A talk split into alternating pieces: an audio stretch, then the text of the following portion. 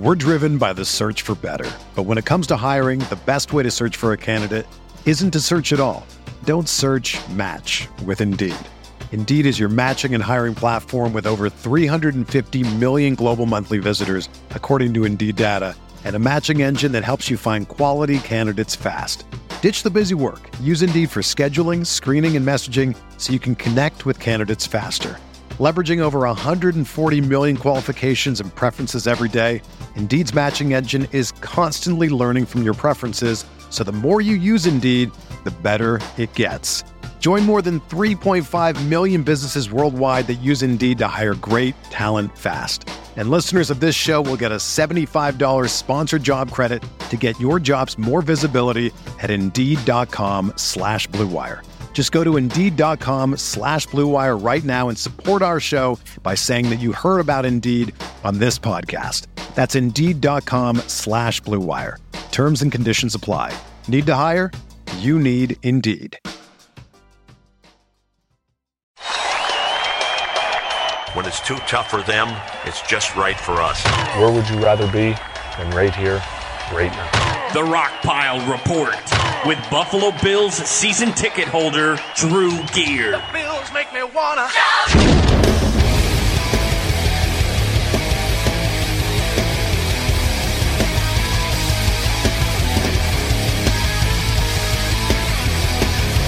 First and goal.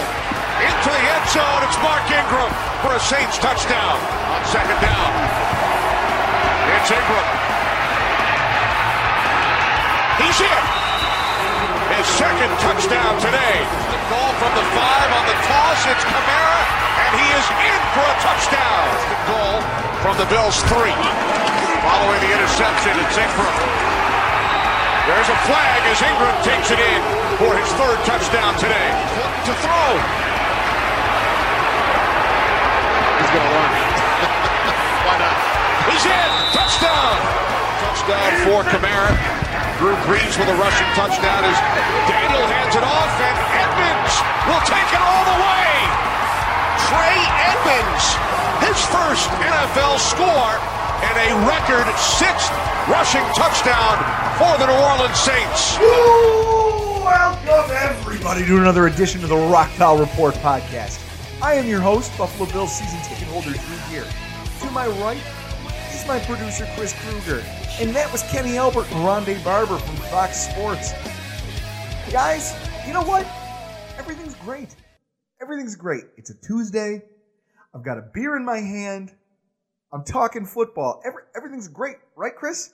Nothing could possibly be going wrong. I, I mean, wh- what is it? Uh, what could possibly be wrong in the universe today? Nothing. I'm fine with that loss. Of course because you don't care. You no, don't I care do the way most of I us do care. I don't care about the. I don't mind that we lost. I mind about the performance. Oh, I want to come across this table at you. Folks, Sunday was one of the most aggravating parts of my ent- uh, my entire week. Well, I thought that getting hot sauce in my eye last Tuesday, I thought that hurt. I thought that was pain. And then I went to the stadium on Sunday and watched the Buffalo Bills play the New Orleans Saints. I, I mean, what f- f- fire and brimstone doesn't even do it justice, Chris. Human sacrifice, dogs and cats living together, mass hysteria. I mean, at one point, the moment that I knew I had to leave, I, I'm not ashamed to say that I left that game early. And the moment that I Second knew, time this season. the moment that I knew I needed to leave the game, this time it wasn't fan related. This time it was because on third and short. Okay, third and short. Come on, Bills, stand up. It's the we're five minutes into the third quarter. Do something. Show some life. They allow a 19 yard gain where no one touches the running back for probably a good nine yards. And I balled up my fists and slammed them against the bleachers so hard that the powder coated, I mean, those bleachers are painted with a powder coating. It's not a true paint. They do that because it's weather resistant, impact resistant, temperature resistant. I hit the bleachers so hard that the paint came off on my gloves. And people three, four feet in any direction had that wide eyed look like this guy is come off the rails. Oh my God. or that you're a problem to society. And I decided that in that moment, I couldn't do it anymore. I needed to go find a beer and I couldn't do it in the stadium. So I, I, I excused myself so as not to disrupt everyone else's afternoon. And then I did what I do best, Chris, is I drank on it. I drank on it. So did I. I couldn't. Wa- I watched the whole thing, so I couldn't. I couldn't do it without the assistance of alcohol. And this week's podcast would be difficult to talk about if we didn't have some assistance. So to help us recap Sunday and kind of work our way through this, you know, this seven stages of grief, we have with us tonight Rob Quinn from USA Today. Rob, how are you doing? I'm doing good. Thanks for having me on. Rob, thank you so much for appearing on our show. I really need a hand this week because I couldn't force myself to sit through. Usually I do some critiquing. I, I go back, I, I rewatch the game, I watch some of the all 22 footage. I kind of form my own theses on things, why they worked, why they didn't. This week, thinking about it made me want to vomit. So I'm really hoping you can step in here and give me a hand. Yeah, you know, I mean, there's really not many positives to take away from that game other than the fact that it ended. And Dude, you said you hit the nail on the head. Folks, Rob Quinn, for those of you who are new to the show, what are you not what is your official title over at Bills Wire? uh, managing editor of BillsWire.com. We're part of USA Today's sports media group. Uh, we have an NFL Wire network, sites for all 32 teams, a draft website, and then a whole NFL site as well. So we kind of just cover everything Bills related throughout the game, throughout the week, anything you need to know that happens, anytime someone says anything, you want a preview, a recap, uh, some opinions. That's basically where you want to go to find your information. I know that you're going to come back on our show during draft season to talk about the linebackers because I'm not going to let Drew down that he whiffed on Milano, and you were a fan of Milano. Folks, he definitely knows his stuff. And then you've also got a podcast, Rob. You, you've started podcasting, you and Kyle Silagyi. That's been going well. You've had a number of guests, including one of the most infamous guests in podcast, uh, I'd say podcast history, Adolphus Washington. You got him on the show. It sounds like you guys had a great time. I urge all of our listeners to go check it out. Where can they find it, Rob? Uh, you can find it on iTunes, the Bills Wire podcast, Audio Boom, Podbean, really anywhere you find your podcast, we're on there. Fantastic. I mean, he does player interviews. He gets. I mean, he's he's incredible. On top of he does all of this on top of the 6,200 articles that he pumps out a week. God bless. God bless you, Rob. This. You know what? Cheers to Rob. Ah, so let's kick this thing off, folks. Let's get right into the meat and potatoes of the show with this week's Bills News Update.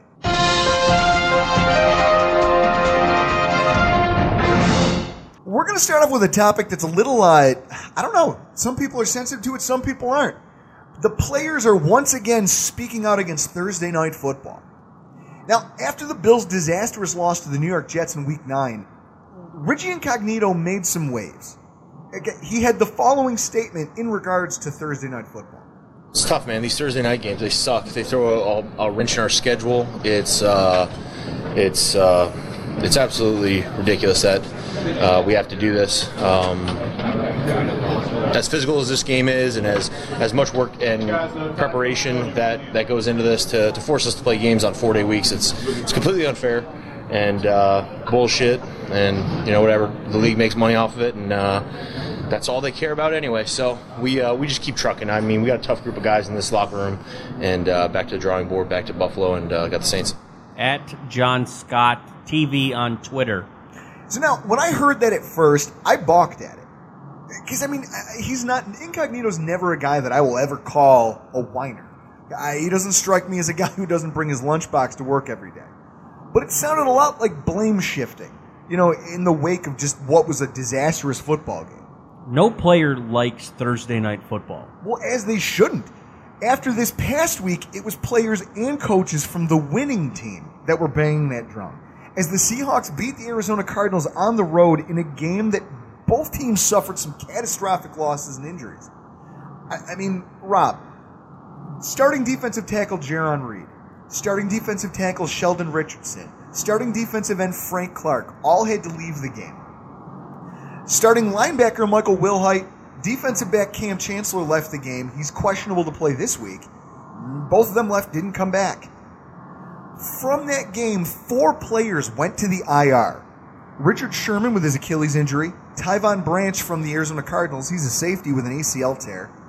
Fetty Momah, uh, the number two tight end for the Cardinals, with an ankle injury, and DJ Humphries, one of the starting guards for for the Cardinals, with an ACL tear. I mean, you throw in the concussion to Russell Wilson on top of that, and I think that calling that game a bloodbath wouldn't necessarily be hyperbole. And then after the game, the, the cherry on top of that shit Sunday was that reporters caught up with Doug Baldwin, wide receiver, pulled his groin during pregame warmups, but toughed it out and caught the biggest pass of the game.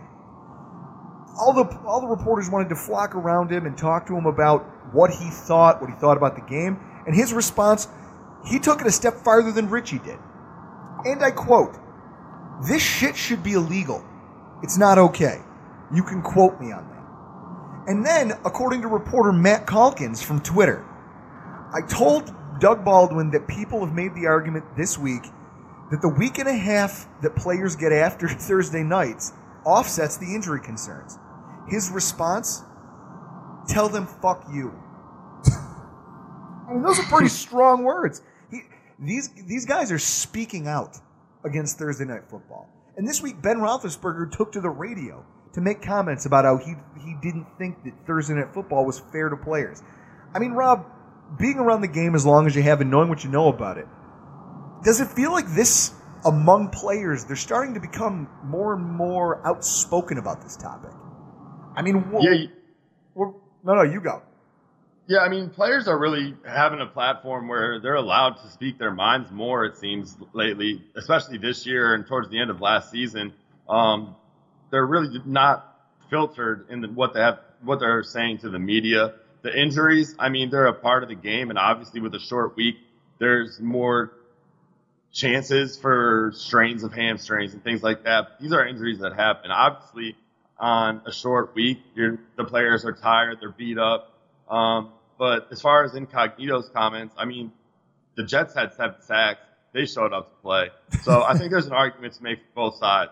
Um, obviously, Thursday night football, it's not ideal for the players, but as the, for the fans, everyone's tuning in and watching, and ultimately that's what the NFL cares about, as Richie Incognito said. Well, now here's the thing: do they actually show up? Because I'll tell you, you look at the TV ratings and the streaming ratings; they're dropping at an alarming rate for Thursday night football. So when you factor in ratings being down, because I, honestly, Thursday night football tends to be a subpar product compared to what you get on Sunday afternoons. As for me, the casual fan, I don't even watch Thursday night football now that hockey season has started. I have two two televisions in my living room. Both of them are on hockey on Thursday night. So see, you're you're you're losing a core part. The people who care about your game don't care enough to watch a watered down version of what a football game should be. So when you factor in those dropping ratings, and now that players feel a little bit emboldened to kind of take that stance and come out against it publicly, how I mean, this can't survive past the next CBA, can it? Yeah, I think they need to figure something out where if they're going to continue the Thursday night football, they need to figure out a way to have both teams have their bye weeks leading up to that game. Because you can't expect a team to play a game on Sunday, as physical of a game that football is, come out, have one team travel to another uh, city, and then play a game on Thursday. That takes away a day of practice. It's a travel day. And really, like you said, it dampens the product. Well, and, and the, I can tell they're getting desperate. For those of you who do watch Thursday Night Football, you're going to see something brand new come Thursday night. Steelers Titans. The majority of the game is going to be shown from the Skywire cam, not from the sidelines like a traditional football game. They think that this will kind of bring the Madden crowd out to watch a football game. My immediate beef with it when I see it, you know, it's the camera that sits behind the quarterback at the time of the snap my immediate beef with it is that they get so close to the to the quarterback taking the snap, you no longer can see the wide receivers on the outsides of the formation. That's incredibly important at the snap on a play-by-play basis. I mean, Rob, as someone who watches film and does a lot of study, what What kind of an impact does that have on you, the viewer of a football game, knowing that hey, there's going to be a lot of plays? I don't know what happens at the line of scrimmage with the wide receivers and DBs. Yeah, you know, I think they're going to bring a lot of fans in that are going to enjoy it. Is I mean, we saw it at first a little bit um, when they rolled it out. I believe it was like two weeks ago. During the and a lot of fog game, were they fans. had during the fog game they had no choice. New England. The fog was so heavy they couldn't go to a sideline camera, so they used the sky cam, and apparently it, it got positive reviews. I don't know how, but it did. Yeah, but like you said, I mean, it's not going to show the routes and how they're going to develop. So, I mean, I think with the rise of the amount of people that are watching all 22 and subscribing to Game Pass and kind of really becoming educated on the game, um, obviously they're going to have to make some tinkers with it and kind of make it to suit the fans in a way that they can really absorb the game in a way that they want to. But I think this is a big step forward because right now you're seeing really the front seven and the ball. And for the casual fan, that's what they want to watch. They want to see who has the ball at the time. But there's a lot of educated football fans now that understand concepts, and I think that's going to go a long way in helping the product of the game. I mean, one can only hope. I, I mean, because the product of the game on Thursday nights has been terrible. So let's bring this back to a more Bills centric view because once again on a Tuesday, the Bills have tinkered with the roster. The Buffalo Bills announced today that they released defensive tackle Jerel Worthy and have signed DeAndre Coleman off the um, off the practice squad. Now, one of the things is I noticed this guy in the preseason. I said, "Hey, we've got this big D tackle. He's not fast. He doesn't look like the most explosive or the most technically sound guy in the entire world, but he's a big guy. And when he when he he can move offensive lines. We watched it during the preseason, and I was happy when we landed him on the uh, uh, on the practice squad. So I guess my question is, Rob, what do you know about this player, and what do you think it is that spurred this move? I mean, in watching the film from the last two games, has Worthy stuck out to you as a sore thumb? I mean, Worthy started the season. He got that. He had that concussion that kind of held that held him out for a few games, and he really has not made an impact. If you look at the Pro Football Focus numbers, he hasn't done anything in terms of creating pressure. He's struggled against the run. Um, the Bills have given up 498 rushing yards and nine touchdowns on the ground in two weeks, which is just ridiculous. Um, so I think the move to get Coleman, a guy that's I think six seven, three thirty, something like that, Mhm. um, can really be that space eater in the middle of the defense, and hopefully, maybe not as a full time player, but can come in on first down or second down and kind of plug those holes, and hopefully uh, put an end to these teams just gashing Buffalo. Well, no, I think, I, and you know what? I hate to see Jerel Worthy go. I got to, I, I got to interview him at training camp, and the guy is just, you can tell he's genuine. He's a well-spoken guy. He likes to, he, he loves what he does. He's a former second-round draft pick. He played at a high level throughout college, and I think it's disappointing hmm. that he hasn't to this point in his career. He's been, he's becoming something of a journeyman. You know, when you're taken that high in the draft, you're expected to perform. I think he got miscast in a defensive system he didn't fit in Green Bay. They brought him in here, and he looked good for a while during preseason, but he did that last year in preseason too. And so far, he just hasn't been able to show that he can perform at that level on a continuous basis.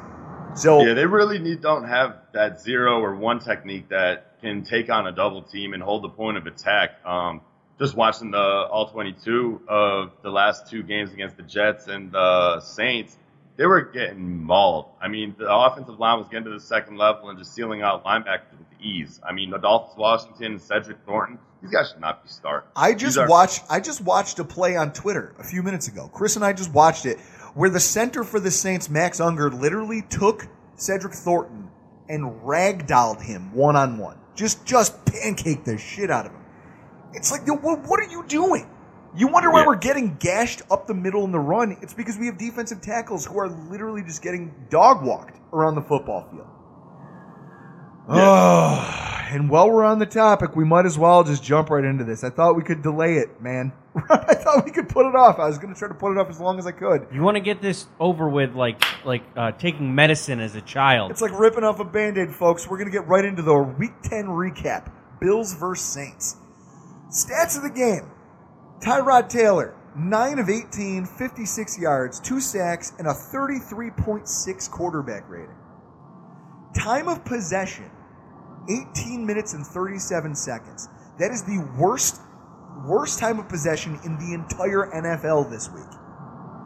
Kamara and Ingram, running backs for the Saints, 269 combined yards and 4 touchdowns. Saints rushing attack, 20 rushing first downs. And then rushing yards. The Buffalo Bills obtained 69. The streaker who ran on the field hit 121. Yes, that's right. I went back and rewatched the video just so I could get his total correct. 121 official yards for the streaker. Oh my God. How bad do you have to be as an NFL football team that a naked man on the field is the highlight of the game? How, how bad do you have to be? yeah, that was an ugly performance on the offense. As bad as I've seen. And I've defended Tyrod Taylor since preseason when everyone was calling for Nathan Peterman. Uh, he did replace Tyrod late in the game, but Tyrod, I mean, this was his, he was terrible. Um, he was off target. He was holding the ball too long. He really wasn't even under pressure that often. He was pressured seven times. And I, he had a, his longest completion was nine yards. It was just well, unacceptable. Well, the that, run game. No, no, but that but, but that brings me to one of the points that I want to make with this podcast this week. I am sick and tired of hearing this. There's a there's a quote that I've heard come out of the mouth of two too many fucking defensive players in the NFL after playing the Buffalo Bills. And that's whenever they come off a big win, everyone asks, "Oh, well, what did you do?" "Ah, well, we made Tyrod Taylor a quarterback." We that is the quote we made him play quarterback. Every transcript I get, that's a comment by a defender. Whenever we whenever we get blown out by a team, or even in some of the not not even the blowouts. Last week, last year, week one versus the Ravens, the Ravens said, "Hey, you know what we did? We came out and we held Tyrod Taylor in the pocket. We run blitzed instead of pass blitzing.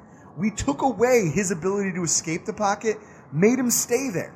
Because he's not comfortable under pressure. He can't throw accurately when he thinks he's going to get hit. It, it, oh my God, it makes my blood boil. When I'm standing there in the stands, freezing my ass off, watching someone run, I get it. You can't just pin the loss on Tyrod Taylor. Anybody out there who thinks that, you, you got to open your eyes and see the big picture.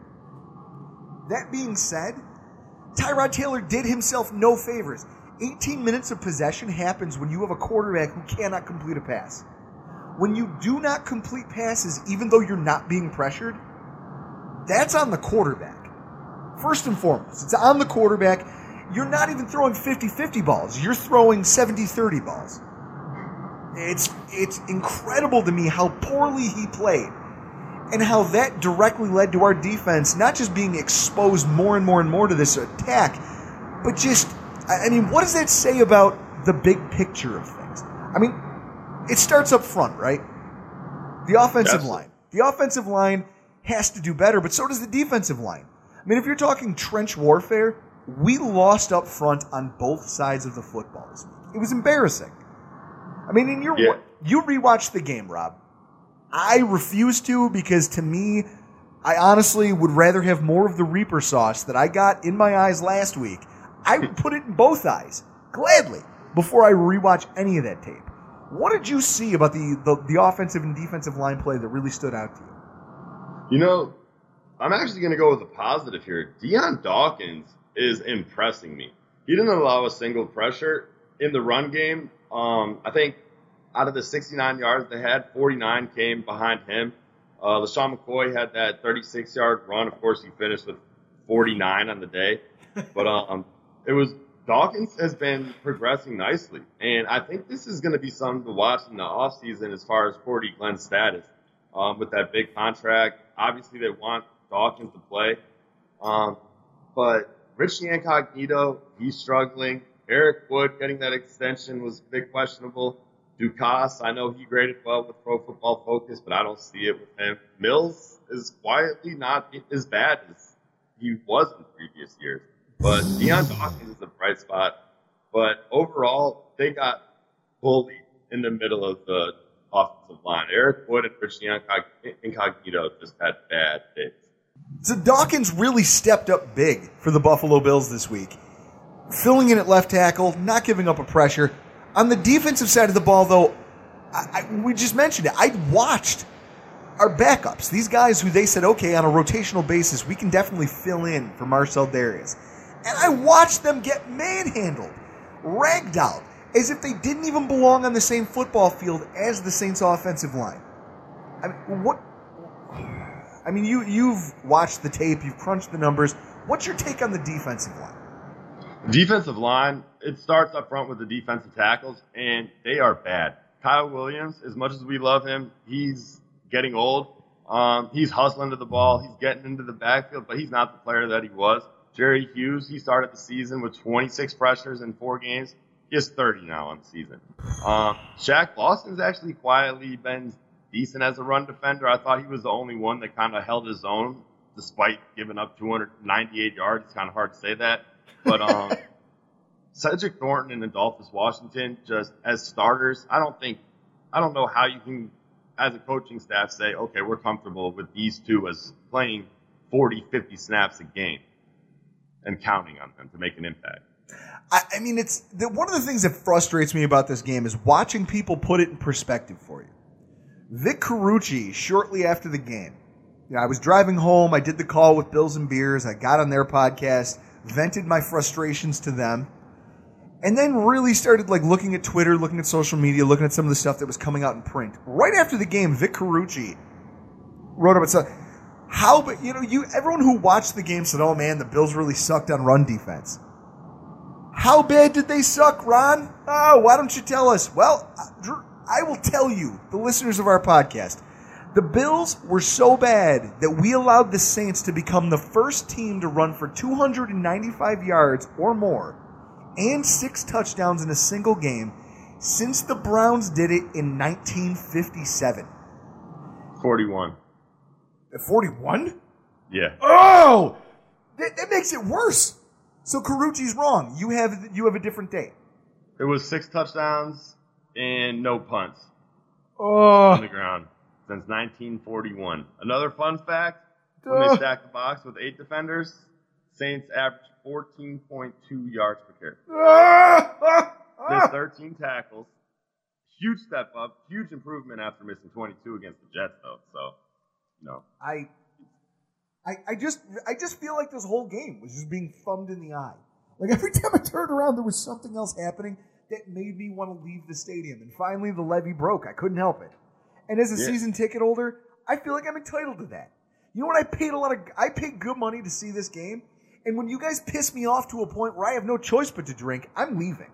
I'm leaving, and I'm going to go buy the. I'm going to go drink the cheap beer that I already paid for at home. That was a hard game to watch, and it. I was mad at our performance because we had ten days to prepare, and we played worse than we did against the Jets. But I don't, I don't mind that we that we lost the game because this game is not going to come down to playoff contention when we're in the hunt. There's no tiebreaker that says your record against NFC opponents. Well, you're you're. I, I'm not even going to give you credit for that. You, maybe you're right. I don't want to hear it. I don't want to hear it. The next two games are way more important than what happened on Right Sunday. now, fandom is overtaking logic. I don't want to even talk to you about this. I knew I, I knew I couldn't make it into this podcast more than five minutes without yelling, and I'm already doing it. My my blood pressure is through the roof. Have a I beer. I gotta go with Drew here. I mean, this was a game not only just for playoff implica- implications, but after that loss to the Jets, they cannot come out and lose 47 to 10 at home after you know defending our dirt and trusting the process. Oh, yeah, don't feed me more of your and all fucking that. I mean, they had to come out and at least, even if they've lost, put on at least look respectable. Thank But you. If going they- into the season, I predicted a five and eleven season, and I think that the Bills are finally getting exposed for what they are. They have no athleticism at linebacker. They have no depth. We saw uh, Lafayette Pitts playing in the secondary with EJ Gaines and Shareece Wright hurt. Um, and the Bills, I got crushed for this on Twitter um, after the game, but those turnovers that the Bills were able to get in those wins, I don't think that's sustainable, and it's catching up to them. No, it's never sustainable. But what you'd like to think is that okay, we have an opportunistic defense. Mhm. We can build off this and become steadier around it. Yeah. That's not happening. Also, to your to Chris's point earlier, you're big on Matt Milano. Why is he not seeing more snaps? I'm sorry, but uh, Ramon Humber came back and our defense started to fall apart. I I'd like to see more of. Yeah, what happened to? Uh, I want I want I ha- want Milano starting at this point. What happened to if it's not broke? You Don't know, fix don't it. fix it. Like in, in the NHL, go, in in the NHL, when you have a goaltender who gets hot, coaches will tend to ride the hot goaltender rather than going back to you know the young guy that they think might be able to get them by for now, or the young star or the incumbent starter. If somebody's hot, you ride that player. Even on back to backs. Milano was hot going into the Jets game, and then he got shelved. I think he I think he took ten snaps total. Yeah, I mean, um, I believe it was Coach McDermott that said, you know, a guy's not going to lose his job to injury. But Ramon Humber has never been a full time starter in his career. I He's hate Ramon 30 Humber. years old, and he's not playing very well at all. I've disliked Uh, if you Ramon look at the Humber numbers, he's since- missed, I think, 13 tackles this season. Him and Lorenzo Alexander have combined for 21 missed tackles. And coverage, they're allowing 500 combined yards. Milano, on the other hand, is allowed, I think, like 90. And he's making big play, splash plays on defense and special teams. He's a rookie, and you want to give him those snaps. He's athletic. You That's look what at I'm the Carolina saying. Panthers and what McDermott did there. And he fits that mold. Humber is 30 years old. He's slow. He's missing tackles, and he's playing with a thumb injury that's obviously hampering. Today, Le- or yesterday, Leslie Frazier said he was going to give Milano a hard look at playing, but like you said, I don't see why he's on the bench. I don't understand it. It's driving me fucking insane. Another thing, you, you just talked about Leslie Frazier doing something questionable. Let's talk about offensive coordinator Rick Dennison. I've got a bone to pick with everybody today. This was Rick Dennison from this week's press conference talking about the usage of Kelvin Benjamin. Well, a little coverage, you know, dictated that. They started out, uh, had him one on one. We took our chances, didn't make the plays, and then uh, started changing their two safety coverages, uh, try to protect the guy on him, I guess. Um, uh, we tried to work some high level, uh, high low levels with him, and uh, somebody underneath him, and they kept dropping underneath. So it's, it's up to me to get him in the right spot, to, to get him the targets, and to get him the catches. So, you know, we're working on that one too. That's Rick Dennison from BuffaloBills.com, his Monday press conference. Rob, I grabbed that and I heard a bunch of words that sounded like football things, and I sent it to Drew, and it's like, this sounds something we should use. I don't know what he's talking about there with the use of Benjamin, because they went to him two or three times on the first drive, and then after that, we really didn't see him the rest of the game get any looks. Yeah, I mean, they're altering coverages for him, sure. Isn't that why you trade for him? I mean, this is supposed to be a premier number one receiver. So if defenses are altering their coverages on using high low concepts, that shouldn't be a problem. You still need to go after him. And one of the biggest things that people on Twitter were going nuts about after the trade was, oh, he doesn't get separation. Tyrod's not going to throw into tight windows. But for him to say that they they're not going to target him because defenses are adjusting. If he's a number one receiver and you give up that you trade thinking that he's going to be your number one guy, that shouldn't matter. And Rick Dennison called probably the worst game I've seen. Eric Turner was breaking down the game, and there were some uh, wrinkles and some RPOs that they ran, but overall it was just disgusting. In the fourth quarter, that shovel pass to Patrick DiMarco, I was starting to write my takeaways post for Bills Wire, and I just sat there staring at the screen, silent, wondering what is going on. How are you going to pitch a shovel pass to a fullback down 40 points in the fourth? It's not gonna. It's not gonna change with having Benjamin here being six foot five. Tyrod is is who he is. He's not gonna throw a 50-50 ball Oh, for, okay. for Benjamin you to watched that catch it. stretch with Sammy Watkins that final nine games of 2015. He was throwing it up there, and I know that Tyrod isn't going to be that quarterback that's going to be that gunslinger and really be aggressive. But when you have a guy like that, you have to trust him. I mean, it was his first game, so give him a benefit of the doubt. But that Dennison's comments make no sense at all. The man drives me crazy, and here's what I hate about it. You know what you have at quarterback. You know who your quarterback is, Rick. You've known who he is your entire career because you saw the kid get drafted. You you were there with him when he was a rookie for the uh, for the Ravens, and then you went away, and then you came back. But you know you got to see that player with your own two eyes. You spent all of training camp with him. You spent nine weeks to this point trying to be his offensive coordinator.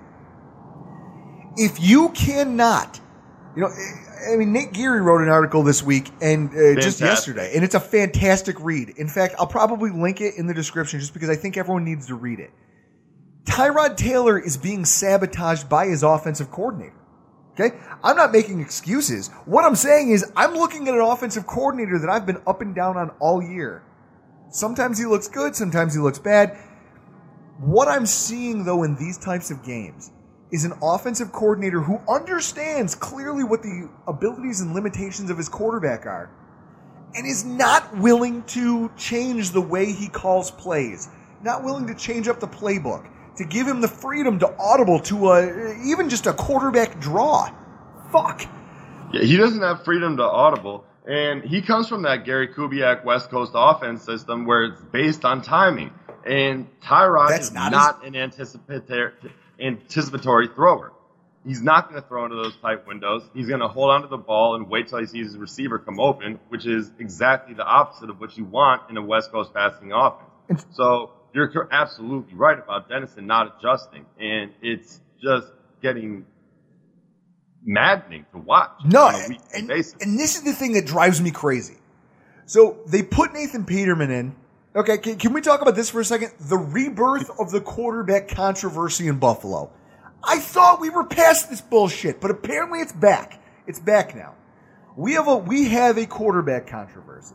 The fan base is you know we talked about it in an earlier podcast about how Tyrod Taylor is a very divisive player. He's got the fan base divided.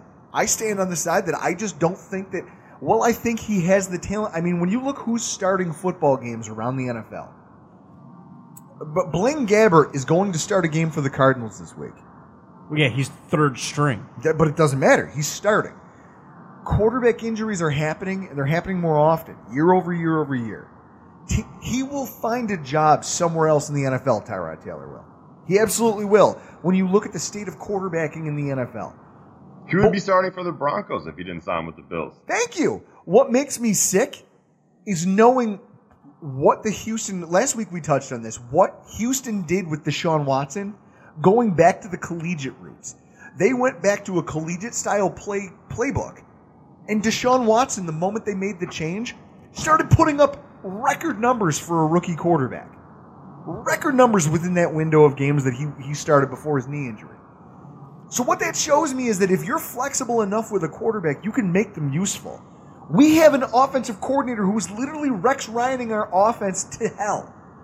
We had a we had the number one rushing attack in football, and yet he showed up and instead of fixing, you know, instead of just leaving what was working alone, decided that it needed to be his way. But who says Rick Dennison's way is the way? I don't trust this guy, and it's I'm sorry. Then to say that okay, well, we're not going to change our playbook to fit our quarterback strengths. But we're also not going to start the rookie that we drafted that fits what we want to do. What are you doing? Then what are you doing? I, I don't know. What are you doing? You you look across the field on Sunday. What's Payton's mo? That passing game that he's always had with Brees, and now all of a sudden they're running the ball and they're seven and two. You're They- tailoring your attack to your team's strength. yes, that's what we're not Payton's doing. doing it right now. We're failing to do it. And I guess that's my question. This is a quarterback controversy, but it's being forced on us by a coaching staff that says, okay, here's a quarterback that we picked up because we think he fits this offense. Rob, I don't like. But at the same time, think we're not going to tailor our offense. until the offseason when the draft draft talk heats up because you know everyone wants the the first round quarterback with those two draft picks. Nathan Peterman's the hot name. The backup quarterback's always going to be the the favorite. Um, Peterman, I did like what it, what I saw. I mean, he came out there his first two passes. He got the ball out quick. Um, He almost threw a pick six. Like he, him, he, he almost threw a pick six. I yeah, saw I mean, that I think play. people are, are going nuts over this guy. He was a fifth round pick for a reason. And I don't think people will look at that in that context. They see somebody that performed well in the third and fourth quarter, throwing to Brandon Reilly, who was this fantastic receiver that's going to be on the team. Look at him, look where he's at it now. And, you know, Tyrod Taylor's the best option right now. Um, they do need to draft a quarterback, in my opinion. I've changed. I've changed my thought on that. Tyrod, like you said, I think you can win with him if everything is going right around him. I don't think he mm-hmm. can win games for you, as we've seen. But I don't think Nathan Peterman is a guy that's going to come in and just start lighting it up and take the Bills to the playoffs. I didn't like You know- that. I didn't like that Peterman made it into the game because that, just that alone starts up a, a quarterback controversy. I've always said it. I'm gonna say it again. I want Tyrod in. I don't want to see Peterman. Tyrod gives us our best chance to lose because I want that quarterback in the draft. because because he's a fan of a hockey team that tanked to get a very a very talented hockey player. And look where the Sabres are today. In fact, folks, you may not know this, but I've taken up a, I've taken up a stance. Ever since Sunday night, I ate pizza, I ate wings, I funneled beer down my throat. I'm a guy who eats literally a chicken salad for lunch every day and bran flakes for breakfast. And I work out a bunch. But I'll tell you this I am eating pizza, beer, and wings every single night from now until either the Sabres or the Bills win a goddamn game. and it looks to be If they don't, tonight.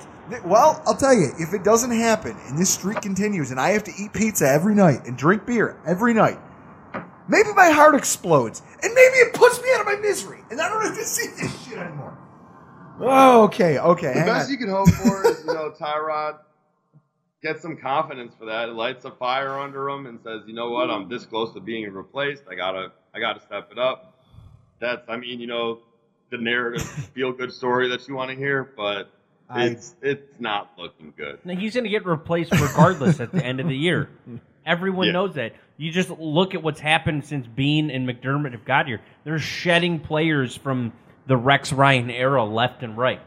I just don't want to see what happened with the Ryan Fitzpatrick situation where the fans ran him out of town and they released him with no backup. with no plan. answer, with no With- answer I behind him. y- yeah, I want to have somebody there behind Tyrod that can compete and win, win that job. Well, and that's it. You don't want it to just be handed to somebody because they're the incumbent, and it's it's good for PR, and it's a good it's good for the fans, and it's it sells hope. I who has hope? What is hope? We're Bills fans. I chew up your hope and I spit it out because I'm used to this. I've been fed this before. Okay. Ultimately, Every time Matt Milano steps on the field, you got to have some hope. Yeah. I knew you would bring it back up. I love I love him. Okay? I'm sold. I want to see more of the kid. Now, let's end this let's end this recap on a high note. Because I know we've been talking about this for a while, and it's actually giving me a stomach ache.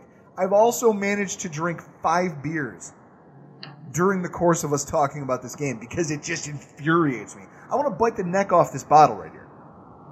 But we're gonna end this on a high note. Can I ask a question, Rob?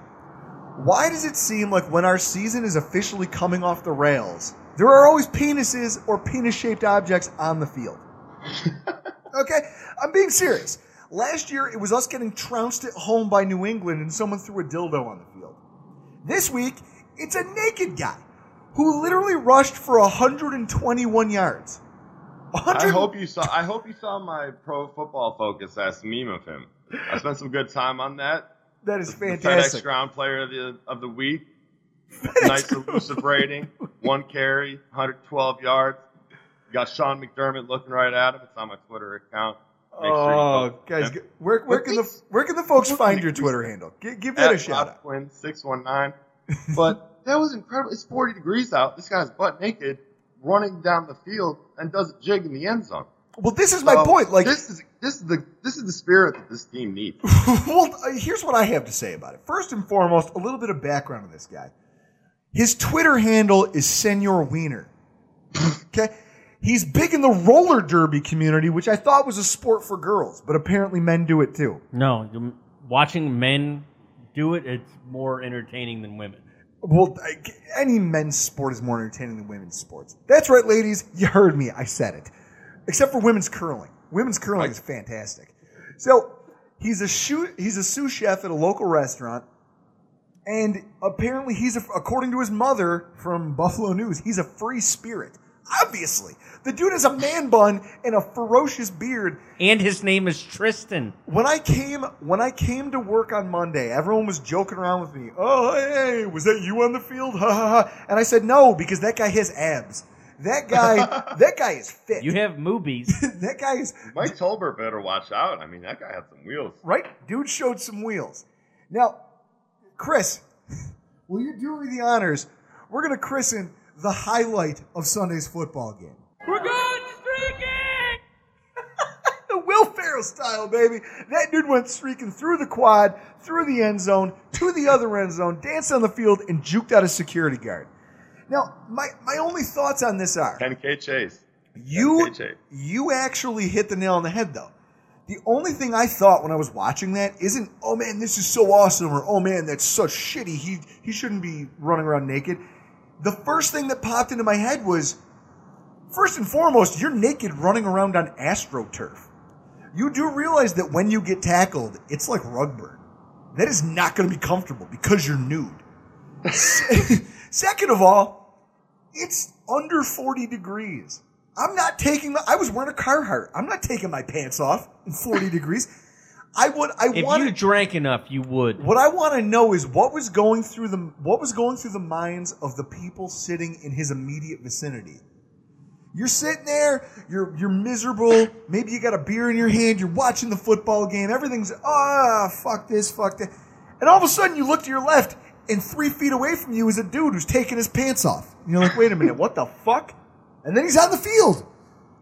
Now he is just he has captured your imagination. He has you as a, he's the most exciting thing to happen in the fourth quarter of that football game. He's making up for for uh, the Joes being gone, man. He's he's getting the fans into the game. Oh my god. All I'll say is, all in all, he was the cherry on top of the shit Sunday that was the Bills versus the Saints. So that brings us to our weekly Hero and Zero segment. I've got two to give away. First and foremost, the hero of the week. I'm going to give it to long snapper Reid Ferguson. I'm the greatest man in the world. Wow! Reed, you connected on every snap that you had to. That field goal was a little low. The, the field goal. The field goal, he know, probably knows it. If he's listening, he knows it. That field goal a little low on the snap. I, I, I, I, I struggled to find people who earned their paycheck on Sunday, but I think Reid's one of them. And as far as my zero of the week, it's literally everybody else on the Bills sideline. You folks fell on your face. You get an F minus in my book. Rob, when a team fails, I said this last week, when a team fails as miserably as we did on Thursday Night Football, across the board, where, where there's almost no silver lining to take away from the game, uh, barring public nudity, you look at the head coach. You look at the head coach and you say to yourself, what are you doing? What are you doing to stem this? At this point, I can't even blame just him. It's everyone. It's a systemic problem, and I don't know what it is. To get dominated like that at home in front of your own fans speaks to a lack of resolve, a lack of focus, a, a lack of coaching from not just the head coach, your your coordinators, your position coaches. You failed as an organization on Sunday. I mean, T-Pegs. If you were down there, I'd bring. If you didn't give a dog away, a service dog away to a veteran who needed it during halftime, I'd put you on this list. Oh, it, it makes my blood boil. Rob, what do you think was the the worst part of that? I mean, if you had to point a finger, you got to agree with me that there really is no one place to put the blame. You know, it was just watching run after run after run after run after run after run. I mean, they ran 24 times in a row. That is just They didn't want to run. on you. They didn't Sean want to run the that- score up you on know, us. He, That's he the problem. Out They- Super Bowl with the onside kick. This is just like that. 24 once in a row, and then a drive, a 10 play, 94 drive a touchdown. You got Drew Brees just walking into the end zone for seven yards, not even getting touched. I mean, it was just embarrassing. It was. It, it was. It, there was no positives to come out.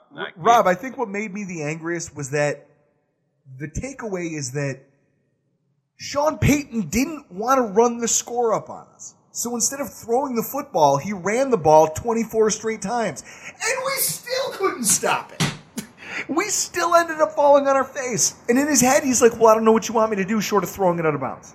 I'm trying to give you the game and you won't keep it close.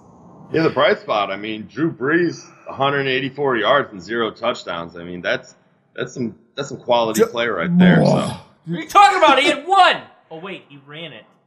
He ran it. Yeah, that's how bad Zero it got. passing. He ran it. Rob, the only silver lining for that football game is that it's over. I suggest the Bills take that tape, burn it, and then take the ashes and go throw them into the graveyard that they moved to build the stadium. Oh, okay. All right. I'm going to take a deep breath, folks. Everyone who's listening to the podcast, I'm going to change gears here and I'm going to try to find a better attitude. We are going to slide right into this week's AFC East Roundup.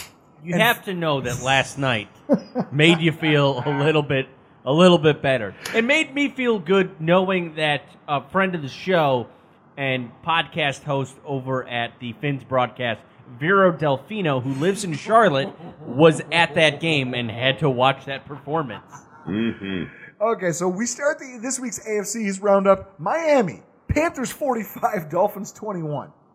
I can't lie. It brought a big old, a, a big old crocodile smile to my face watching Monday Night Football.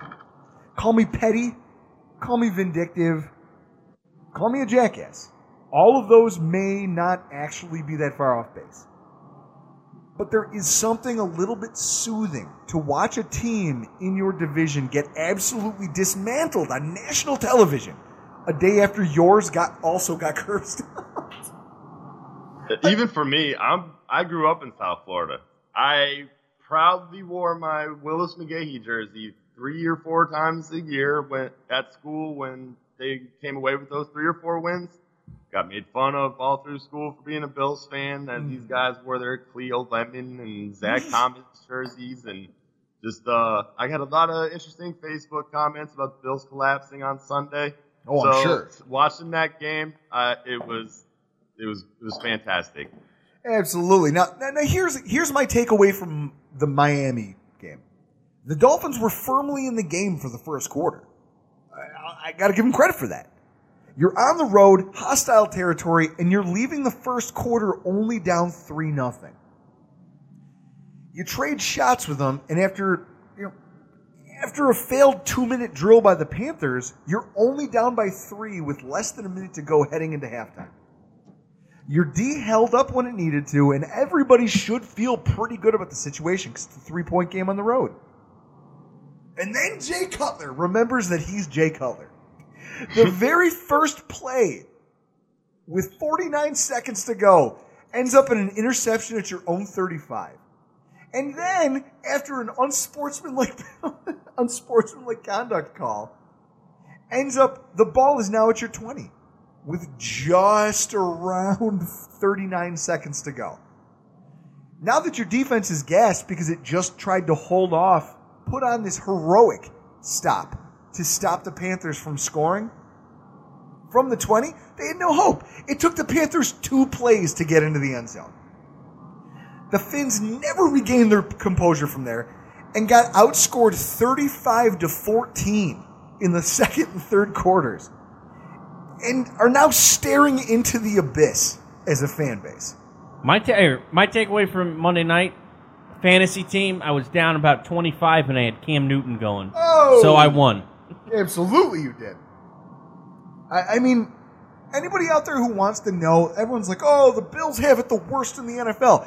Go to thephinsider.com, their SB Nation mm-hmm. website, and go see for yourself. The carnage over there is real. It's uglier over there than it is than it could ever get over here. Or the Dolphins wire. Oh yeah, the Dolphins wire. Hey, you know what? Way to give your own guys a shout out. I, you know what? See, you're a team player, Rob. I like that. kills it, man. He's a good. He's good. He's not biased, so. Does he? You know what, folks? I'll put a link to that in the show description too, if you want to go see how miserable those people are. Maybe it'll maybe it'll warm your heart the way it does mine, because I'm an asshole. This week, the Dolphins are going to take on Tampa Bay in a makeup game from Week One. It's the Battle of Lower Florida, and if they can't right the ship, then I don't know what's going to happen because the Dolphins will be firmly on the ropes with six losses. Speaking of teams that are close to six losses, New York Jets. The New York Jets took on the Tampa Bay Buccaneers this week and lost 15 to 10 To Ryan Fitzpatrick. to Ryan to their old quarterback Ryan Fitzpatrick. Ryan Fitzpatrick has a revenge rating. Like he really does. Think about it. Remember that Texans Bills game? Yes, that's what I was about to say. That speech? The Bills cut him, and he gave his team a speech before the game that has stuck with me for years. You know, he made something to me. he spent the me- he spent the media week telling the media, ah, this game, it's just another football game, it's just another football game. But then they saw the, the cameras got him in the huddle with his team, and he said, this mean this game means a means a hell of a lot to me. So when things get ugly, when things look down, look to me. I'm gonna get us through this, and they won the football game. I mean, J.J. Watt's pick six helped, obviously. How many? How many? But he How many a- quarterbacks? But hang on, In, so- I'll just say, how many quarterbacks in the league have played their former team as many times as Fitzpatrick? But the problem is, is that Fitzpatrick doesn't go away. So he's played for how many different teams? Exactly. He's played for the Bills. He's played. Okay, so picture this as a starter: Rams, Bengals, Rams, Bills, Jets, Bengals, Bills, Bucks. Jets, Bucks, Titans. Oh yeah, I forgot He about started- that. yeah, I everyone forgot about that. with the Titans I, game. I saw him at the uh, airport in Nashville. I will tell you, this guy has been around the block, and he somehow squeaks out wins because he's still an accurate quarterback. He squeaks them out. Now, whenever your team loses by loses and only scores ten points, it's safe to assume that a whole lot of shit went wrong on one side of the football. For the Jets, it's the offensive line. They gave up six sacks to a Buccaneers team that literally only had eight sacks coming into the game on the season. Then they held the Jets to 60 yards rushing. Now, doesn't that make you feel bad about what they did to us? Doesn't it make you just. It, it, I think that if anything, that performance points a finger at the Bills and speaks more to effort. It speaks more to just buying in and playing within the system of the game than it does, oh, hey, the Jets just blew us off the map. No, yeah, the Jets blew us off the map and then got dominated by a team that we beat. I mean, it's it's it's pathetic. The defense did enough to keep them in the game. I mean, they the Jets defense held Fitzpatrick to less than 200 yards passing. But when you factor in all of that shitty offensive line play and McCown's failure to execute the offense, the Jets are now going into their bye week sitting at 4 and 6. They know that coming out of the bye, they essentially have to run the table or else they're they can afford maybe a loss down the stretch if they want to be able to stay in contention for a playoff spot. I mean, this was a team that said, we're not tanking. We're not tanking. We're not going to just go over and try to draft a great quarterback. We're going to stick it out. We're going to fight. We're going to do all these things. Well, now you're four and six, and you're one win away from being completely irrelevant. I, it just doesn't seem likely to the frustration of Jets fans everywhere. I mean, Rob, when you look at the Jets, what do you see? Honestly, I don't. I don't know. The whole AFC has been so odd this season. There's really like three good, good teams, and then a bunch of four to five win teams, and it seems like everyone's really in the hunt.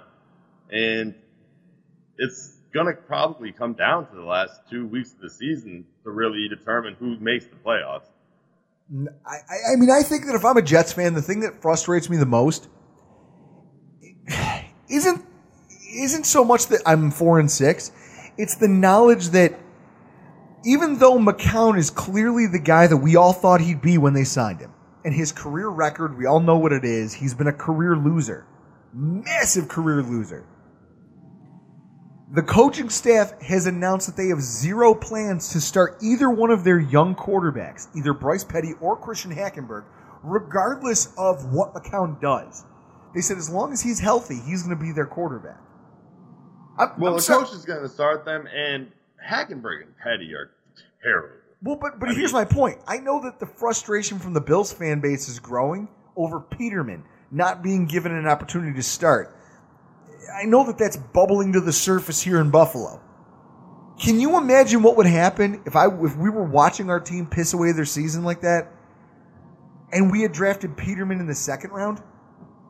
Where do you Yeah. think where do you think the blood pressure of Bills fans everywhere would be? Oh, through the roof. I mean, we see it on a. I wake up on a Wednesday morning and I have mentions from three in the morning of rants of people telling me how dumb I am because I posted a quote about Tyrod Taylor. And I'll get a thread, a nine tweet thread about how great Peterman is and how stupid I am. So Bills fans are just another breed. That's what I'm saying. And I just think the Jets fans just really aren't have no interest in the outcome of the season. I mean, they probably obviously wanted to tank for one of those quarterbacks, but when you look at the 49ers trading for Garoppolo, I think that mm. sends a message to how the NFL views the quarterback class this year. Absolutely. And so now the Jets have to go. They're going into the bye, and they have to just take a long, hard look in the mirror and figure out how they're going to stay in the playoff race. One of the reasons for that is because we're all in the same division as the New England Patriots. The Patriots this week went into Denver and absolutely dominated. Patriots 41, Broncos 16. First and foremost, to hell with those guys. They come off their bye, go on the road, and blow Brock Osweiler and the struggling Broncos off of the field. It wasn't even close. They were winning 27 to 9 at halftime and outscored the Broncos every single quarter. They had two different running backs, finished the game with three catches and a touchdown, and nine different offensive players in total caught at least one pass. That, that, that blows my mind. That's New England, man. I mean, after they started the season, everyone's, oh, this defense is this terrible. Brady's at the end of his road, and it's the same thing as, oh, we're on to Kansas City from a couple years ago. And Yeah, but you know what? You look at this. I, I, I actually don't give the Patriots much credit for this. I give the Broncos. I take something away from them. I mean, they're quarterbacked by Brock Osweiler. That's how bad things have gotten. You didn't want to sign Brock Osweiler as a free agent. He got signed by Houston. Houston thought he sucked so badly that they gave up a second round pick to ship him off to to Cleveland, which is a quarterback graveyard. That's like the Lion King. It's the elephant graveyard. You see that dark spot over there? It's right by Lake Erie, and that's where nobody goes. we don't go over there. And then Cleveland got sick of him, cut him, and he ended up back with the team that he started with. How bad is that? I, I mean, ultimately, I don't know. I even I just think until the Patriots can prove that they can be beaten, they you got to respect them and you got to fear them. Well, you no have to. they're. They're seven and two, and they're running away with the division. Mm-hmm. If this game was a, a sign of things to come, the wild card race is going to be the only shot any team from our division has of making the playoffs. That's it. Now the Patriots are going to go on the road this week out to Mexico City to go play Oakland, a Raiders team that's coming off a bye and trying to figure out how to play defense. So I'm not going to be shocked when the Pats are eight and two come Monday. Oakland's going to win that game. Oh, why? Because Derek Carr's elite. Yeah, he's elite. Watch him suck balls in that game. No, I'm starting him in fantasy. He's gonna suck. No, he's not. Oh my I'll, god. I will. I'll take my shirt off again. We'll go outside and I will fight you. You know that'll end poorly for everybody. Yeah, it'll end poorly for you. I'll give you pink belly. And yeah, yeah, it'll end poorly for me because I'll have a rotator cuff injury from giving you pink belly too hard. No, you'll have a rotator cuff injury because I put you in the Taz mission. All I know is, Rob. I, I mean, the Patriots are the Patriots have clearly taken over this division, correct? Oh, of course. Okay. So when you think about how the Bills are going to make the playoffs, it's going to have to be through the wild card. So let's take a look as a group at week 11 playoff picture. Okay? Starts with the AFC East. Miami. Fourth most difficult schedule from here to the end of the season in the entire NFL. Right now they're four and five. They're in ninth place in the AFC, and they're third in the AFC East. In our division behind them, it's New York, who has the single most difficult schedule. Week 10 through 17. They're 4 and 6, 10th place in the AFC and 4th place in the AFC East. And then there's New England, fuck those guys, and everyone who looks like them. So when you when you talk about the conference contenders, I, I have to split this because it's it's Jacksonville and Tennessee.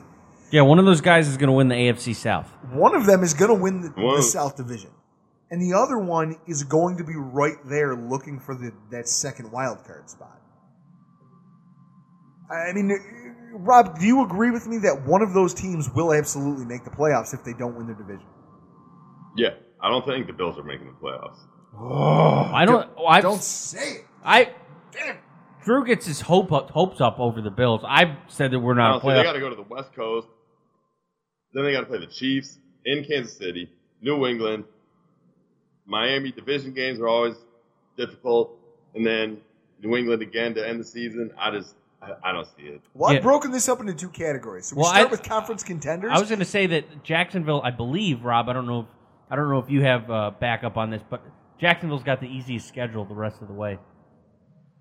Yeah, I'm not sure about their schedule, but they're playing incredible football right now. Well, and this is it. I've broken this group up into conference contenders and conference pretenders. I put Jacksonville and Tennessee both as firm contenders, and here's why. Jacksonville has the number one scoring defense in the NFL. They're a plus seven in the turnover differential. And they're playing Marrone era football. Everyone, every Bills fan knows what that was. You had Punting at the 40? You had Kyle Orton. You had Kyle Orton as your quarterback. And yet you took your team to the brink of the playoffs. Kyle Orton and Fred Jackson were your quarterback and running back. Well, now he's got uh, Blake Bortles, who might as well be Kyle Orton, but at the same time, he's got Leonard Fournette, and he's got a defense that is way better than the defense he had here. As far as sacks, as far as pressure, as far as turnovers, he's accomplishing a lot more in Jacksonville using the same formula that he used here in Buffalo. Then you look at Tennessee. Four of the next seven teams that Tennessee plays have a sub 500 record right now, and Mariota is getting healthy. They have running backs for days. I mean, DeMarco Murray, Derrick Henry. I feel like they have the pieces in place and the schedule falls their way. They could roll right into that next spot. They can either win the division or they're at least going to earn a wild card spot. And can I say this? Marrone, Doug Marrone, and Mike Mularkey are both Bills coaches who quit their jobs in the middle of the season. If they both make the playoffs and the Bills miss, I might actually have an aneurysm. That might actually fucking do it for me, guys. It's it, like I said, this season is just something else. Um, if you told me in the preseason that the Rams, the Jaguars would be two of the best teams in the league, I would have laughed in your face. But I mean, it's something else. But I, as far as the playoffs go, I just I don't think the Bills will be able to um, compete in the conference records like the Jaguars and Titans. Well, no. So the only other contender, though, that I see, and this is the this is on a bright note for Bills fans. The only other bright spot that I see for the AFC outside of the Bills is the Baltimore Ravens, and everyone knows they're perennial playoff contenders. They missed when Flacco tore his ACL. Okay, they haven't missed the playoffs often since Joe Flacco became their quarterback seven years ago. The Ravens are 18th in scoring offense, and they're plus four turnover differential. They have the eighth best scoring defense, and they only have two games remaining against teams with winning records. And four of their last seven games come at home. That has to bode well for the Ravens. But those three teams are the only teams I see as threats to us. Because on the flip side, you've got conference pretenders. The Miami Dolphins are one of them. I, we saw it last night. I do not believe that the Miami Dolphins are worth a damn. As long as Jay Cutler is your quarterback, he will do just enough to make you think you can win right up until you can't. And everyone remembers, oh, hey, we came back and we beat the Jets. We're the Dolphins. Yeah, hmm. Jay Cutler wasn't your quarterback. Matt Moore was your quarterback. Adam Gase is married to that guy, and he will never let him go. I don't think Miami's anything we have to worry about. I see them dropping a, at least one more, two more before we have to play them. Yeah, I don't think Miami makes it, but Baltimore is an interesting team. Um, like you said, they only have two te- uh, games against teams with winning records, and they started really hot, but they're going to need to rely on their defense. Their defense has been playing pretty well, but I mean, offensively, they Oh, offensively they're struggling. They're they're yeah, they're struggling bad, which is the same thing as the Bills. They're struggling on both sides. That's now. why I'm saying like I So, give I, mean, give the Baltimore really don't Ravens see the Bills going. But but, but that's my okay with- point. But Rob, that's my point. I see the Bills as the I look at the Bills and the Ravens and I say the only thing you've done is that you've dropped one more game than we did. that's what you did. You found a way to lose another game that we didn't. Yeah, I mean, I just see the the games ahead. Kansas City, two against New England. I know it gets tough. I know Miami. it gets It's tough. tough. The other it could team, happen. Hopefully, it does. I pray it does, but I can't see it happening. Now- now here's the, the way thing. they've been playing. the other playoff pretender in this conference that I and Chris is going to balk at this because he thinks Derek Carr is elite. Oakland. Because Oakland he is. Raiders. Oh, and guess who has the tiebreaker? We do. We do. So here's my point. The Oakland Raiders are 22nd in points allowed on defense. They're a minus seven in turnover differential this season.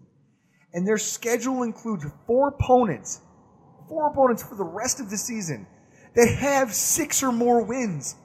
And, the la- And they're four and four in the conference. Too. and three of their final four games are on the road. I'm sorry, Oakland got. Re- Everyone loved Oakland preseason. I think that right now you're seeing why they aren't going to be that team. They have too much ahead of them. Their defense has proven to be leaky at best. And at the same time, you have to. They're, they're literally getting put right into the wood chipper. Four teams in your next. What?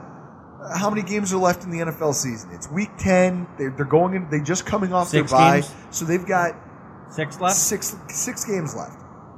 Four of them are against teams that have almost six or seven wins. I I don't see how Oakland comes out of this in one piece. I just don't. It'll be an interesting few weeks. I mean, this Sunday is going to go a long way, in my opinion. Um, I think the Chargers are better than their record indicates, especially a lot will go whether uh, Philip Rivers plays or not. But that defense terrifies me, and if they lose this game, I think the season's over. Well, it's a good thing you mentioned. It's a good thing that you bring it up because we are moving right along through this podcast straight under our Week 11 preview: Bills versus Chargers.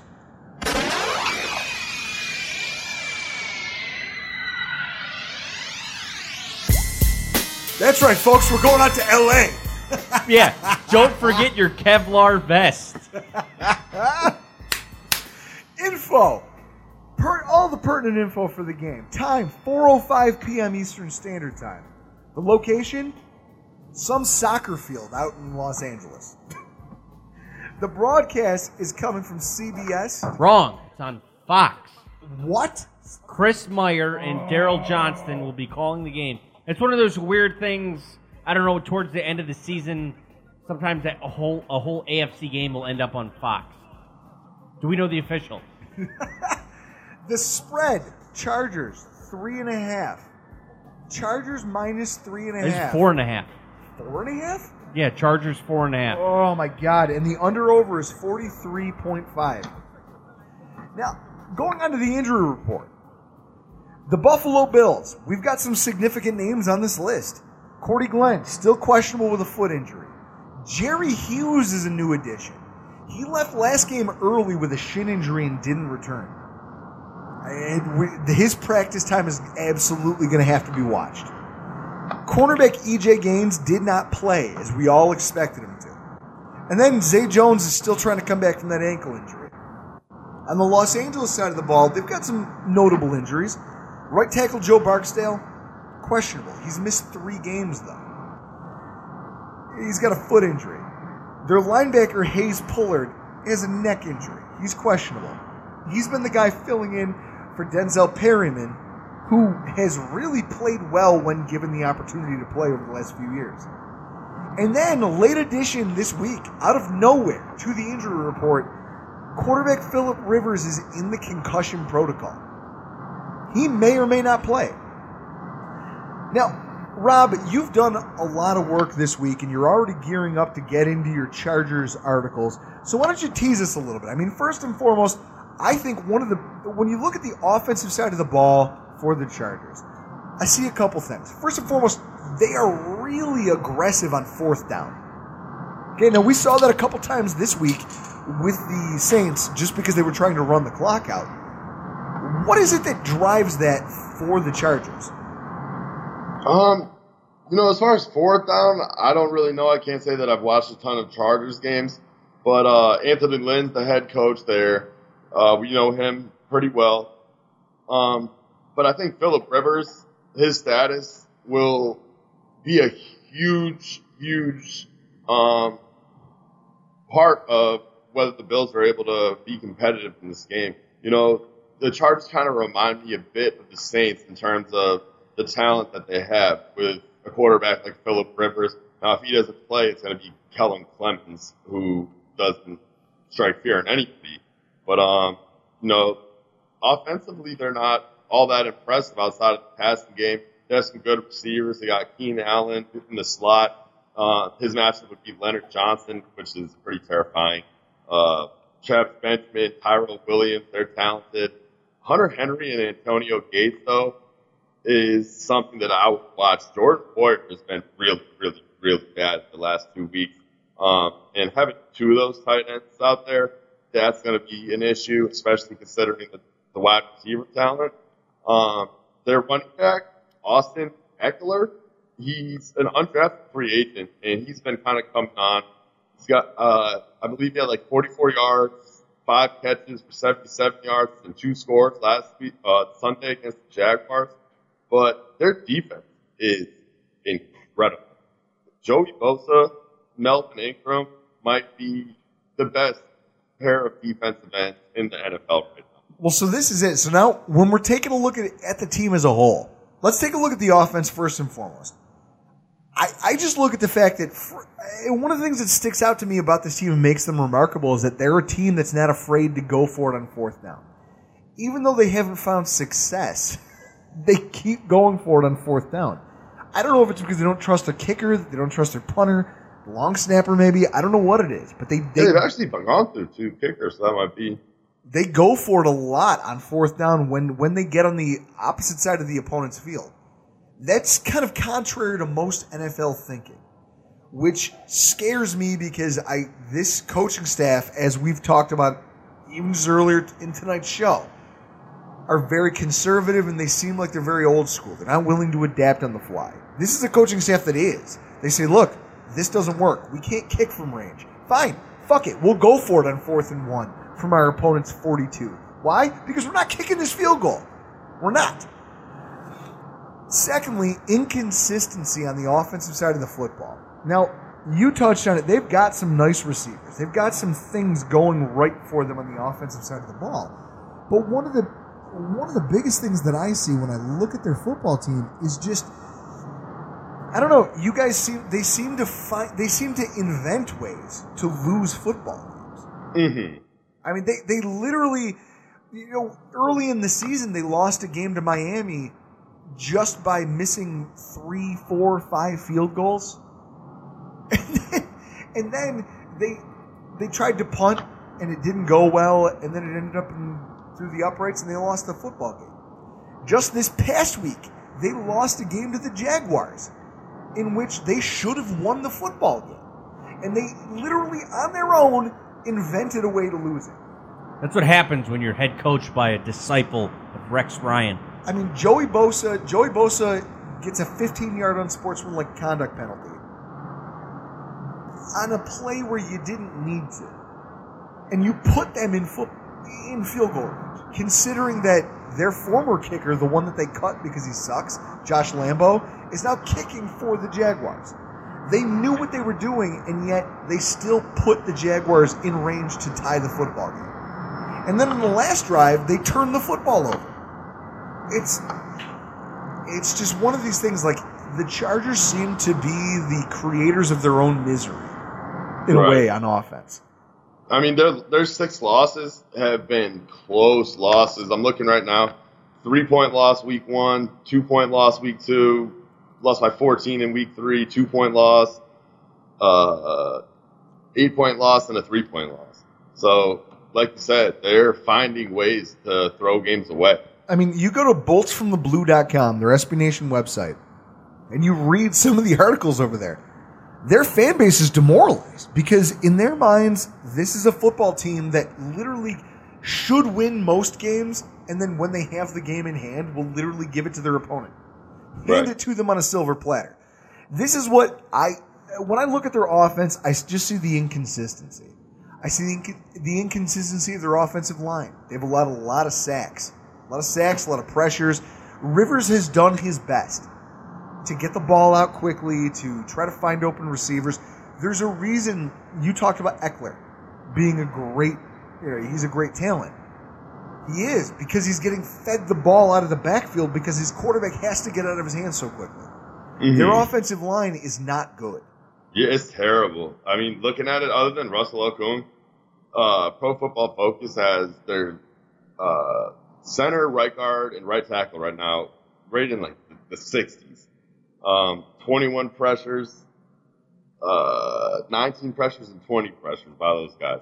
So Mhm. if the Bills want to get back on track, their pass rush, this is the week that they have to do it, especially if Kellen Clemens is under center, because they cannot lose a game to Kellen Clemens. No, no, no, no, no. If Kellen Clemens is starting, this this turns into a whole different conversation. Yeah. Which is why I've kind of held off on like the deep analysis that I usually do because I don't know who's going to be starting the quarterback. Yeah, I just think what's interesting is that Brees, uh, not Brees, uh, Rivers self-reported the concussion. A lot of players won't do that, and you'll hear them say that. So for him to self-report it, there's something there. Something's going on. It's going to be interesting to keep an eye on. Now, as far as the defense goes, here's where Bills fans, your butthole better pucker when you hear this. Today, Rob had a tweet that sums up why you all need to be concerned. Rob tweeted out today Bills offensive tackles are in for a nightmare Sunday. Joey Bosa and Melvin Ingram have combined for 76 tackles, 19 tackles for a loss, 18 sacks, 30 quarterback hits, and 99 pressures. That's from two fucking players. Those guys are beasts on the either side of each other. For a little perspective, the entire Bills defensive line has less than 60 pressures, and they have 14 sacks on the season. That's it. So those two players have more sacks and almost more than double the pressures that our defensive line as a whole is generated. Speaks volumes to the production that the Chargers are getting from their front four. And to Which- the production they're getting out of their secondary. Well, but that's it. I, I Mhm. honestly believe That it's a pass co- rush is it's a combination of things. Your pass rush is working, which makes your secondary better. But if your sec- but if your secondary is good, it makes your pass rush better. Right now, Hmm. they're they're feeding off each other. Right now, I mean, Joey Bosa is quietly having. I mean, you ask a Bills fan, "Oh, Joey Bosa, he's good, right?" No one knows. Joey Bosa is quietly having a Pro Bowl season.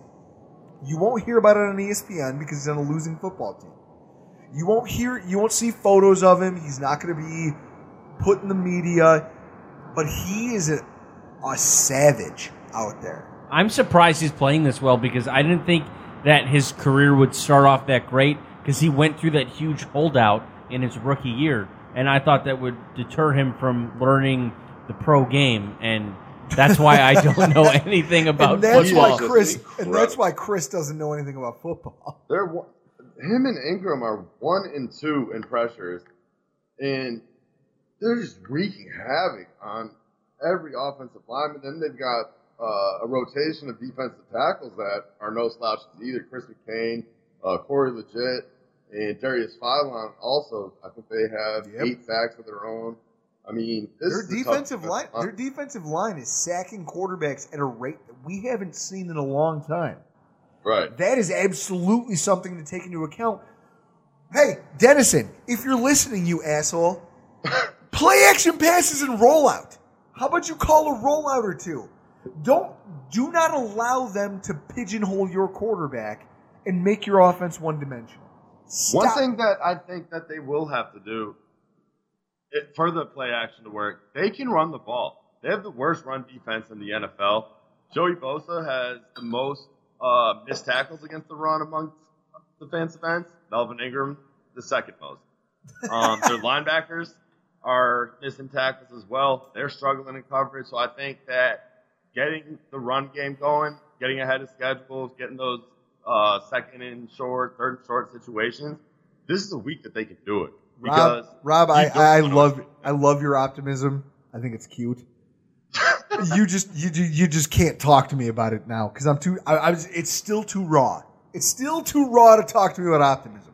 Come Sunday morning, I'll be a raving lunatic again. I will be a raving lunatic wearing my "Go fuck yourself, San Diego" Ron Burgundy T-shirt. But until then, you can't talk to me about all the things that the Bills could do right because right now I don't know that they can do anything right. The All other- I know is Denzel Perryman from the U Mhm. is coming back, and he scares me. Oh Joey no, that linebacker, Denzel Perryman, he's a he's a name to look out for, Bills fans. And also, another thing to look out for: special teams. Here's where I almost feel like the Bills might have a little bit of an edge. I'm sorry, I just snorted into the microphone. That's my fault. Special teams woes. You're talking about a team that just can't hit field goals. They have lost multiple games off not being able to make field goals. and Travis Benjamin running into the end zone. For, Travis uh, Benjamin giving the worst play of the year. I, I feel like that play right there, nothing can top the butt fumble as worst play of the year. But I'd say that this is a very good runner up. You you ran backwards 14 yards into the end zone and then got tackled for a touchdown. You're an asshole. almost as bad as the Bills giving up 14 in zero seconds. But It, That's- well, hey, that's- hey, hey, hey, dude, you're hurting me. What I know is that last week on they gave up a 56 yard touchdown on a fake field goal. I haven't seen a fake field goal out of this special teams unit all. I haven't seen a fake, uh, a punt fake, or a fake field goal or anything else. I haven't seen any of that at all this season out of us. But if if we were ever going to try it, this is the week because this team has been susceptible to it. Not just last week, they've gotten fakes on punts and field goals run on them seven times, seven times for first downs. That's incredible to me. I honestly believe that this is something that we you could exploit if you're a coach that gives a shit. Rob, what do you think about that? Um, you know, I don't think McDermott is the type of guy that's going to. He's not a riverboat. Ga- he- he's not a riverboat gambler. I don't think he's Riverboat Ron, man. I, mean, I don't know. I would love to see it. I mean, why not? The way that they played, come out, be aggressive, but seeing a shovel pass to DiMarco just demoralized me, man. I mean, that that play is just stuck in my memory. Our But, offensive um, co- our offensive coordinator won't be aggressive. They're calling a game plan that's not going to get us to success, and our whole team is struggling. That brings us to the predictions portion of the show. Can I start with that, please? Chris. For fuck's sake. Chris, you haven't said a word in a while. Why don't you talk to me? Rob, Talk to me, Goose. Rob, Drew, what were you guys doing on December 6th, 1981? 1981. I wasn't born. Rob? I was not born. I was You were just like I was just like swimming around. all Yeah, You were a wait. twinkle in your father's eye. yeah, all three of us were swimming around in our dad's sack. I was just December hanging out with 6th. 1999. December- to come on out. December 6th, 1981 was the last time we won in San Diego because now they're LA. But that was the last time we run we won regular season in San Diego. It's not going to happen. This is this is where this is where the Bills Bills or themselves we're losing Drew this Brees game. didn't win games Okay. in uh, cold weather. So so predict the game, Chris. What do you got? It's gonna well, the spread's four and a half. So I'm gonna I, I think the Chargers I think we'll lose by at least a touchdown. So I'm just gonna go uh, 23-16 Los Angeles. Drew's eyes are evil right now. you folks, he can see me on camera. He knows. Rob, what do you? What's your prediction for the game? I don't know. I'm wrong every time, so I'm going to say that the Chargers win. That way, the Bills come away with a victory. But honestly, I think if the Bills can somehow find a way to run the ball, they'll win. I don't see them. I'll say 24 17. 24-17 Bills. Yep. All right. Here's what I'm going to say. I challenge this team as a season ticket holder, as a longtime fan. I challenge this football team to find its sack. Okay? To a man. You have failed two weeks in a row to do anything that resembled playing NFL level football. But we all know you're better than what you showed on the field. It's psychological. I don't know what's happening. Something's going on behind the scenes in the locker room. You're all demoralized. None of you are playing with any of the authority that you showed.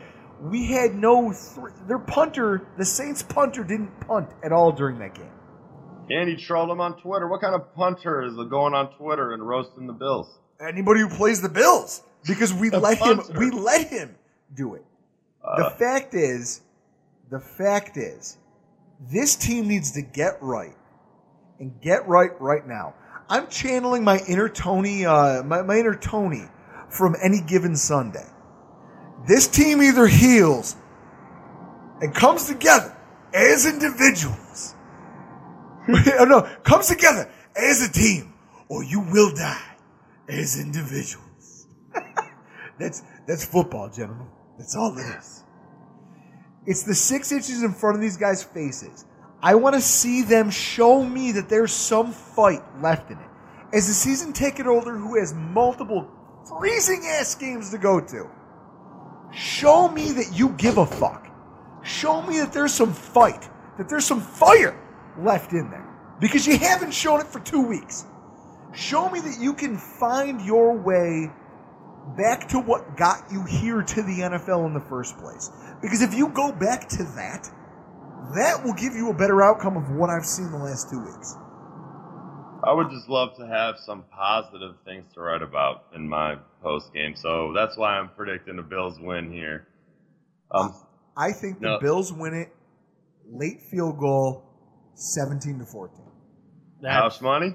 I challenge this defense to stand up, earn your paychecks. Let's go. Both- hey. Everyone's been down on you for two weeks, and this team comes in and they think that they're going to gut you. They think they're going to leave you dead on the roadside. Yes, another quote from any given Sunday. Because that's how I'm feeling right now. Let me indulge. You- let me indulge both of you right now here.